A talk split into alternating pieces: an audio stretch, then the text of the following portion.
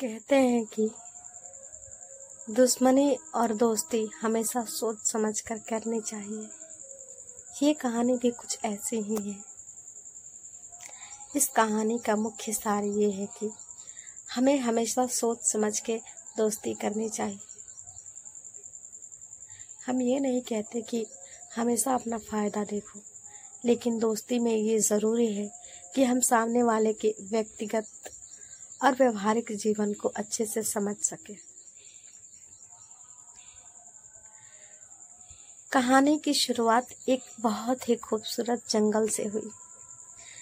जंगल में तरह तरह के पेड़ पौधे वृक्ष, झाड़िया और ना जाने भिन्न भिन्न प्रकार के वृक्ष मौजूद थे। सभी वृक्षों का आपस में तालमेल काफ़ी अच्छा था। सभी वृक्ष आपस में स्नेह पूर्वक उस जंगल में निवास किया करते थे। उस जंगल में लताएँ थी, पेड़ थे, वृक्ष थे, नन्हे पौधे थे, झाड़, झाड़िया, घास, फूस, हर प्रकार के पौधे मौजूद थे। जंगल के बीच में एक केले का बगान था। केला बहुत ही कोमल और नाजुक होता है। केले का पेड़ जितना लाभदायक होता है, उससे कहीं ज़्यादा उसका फल हमारे शरीर को संतुष्ट करता है। केले के बगान का, हर केले का वृक्ष आपस में बहुत ही संयम और संतोष के साथ रहा करते थे। उन केलों के बागान में कुछ केले के वृक्ष ऐसे थे जो काफ़ी बूढ़े हो चुके थे। और छोटे नन्हे केले के वृक्ष उन बड़े केले के वृक्षों का आदर सम्मान किया करते थे।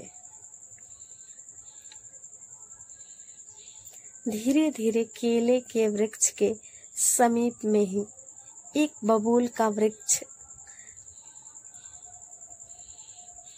पनपने लगा। बबूल का नन्हा सा वृक्ष जब पनपा तो उसे देखकर बूढ़े केले के वृक्ष को चिंता होने लगी। उसे लगा कि अगर ये बबूल का पेड़ बड़ा हुआ तो ये केले के बागान को नष्ट करके रख देगा। बूढ़े केले के वृक्ष ने अपने नन्हे और नौजवान केले के वृक्ष को समझाया और कहा कि जब तक ये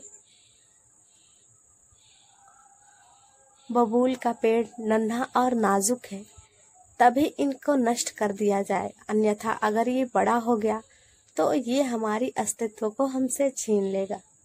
लेकिन नौजवान और बच्चे केलों के वृक्षों ने बूढ़े केले वृक्ष की बात नहीं मानी। उन्हें लगा कि बूढ़े केले का वृक्ष व्यर्थ में ही चिंता कर रहा है। धीरे धीरे वो बबूल का पेड़ बड़ा होने लगा।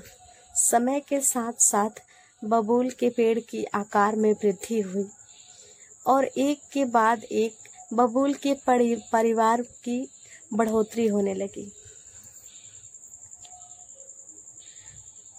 कल तक जहाँ पर सिर्फ़ एक बबूल का नन्हा पौधा था, आज वहाँ पर दर्जनों बबूल के वृक्ष खड़े हो गए।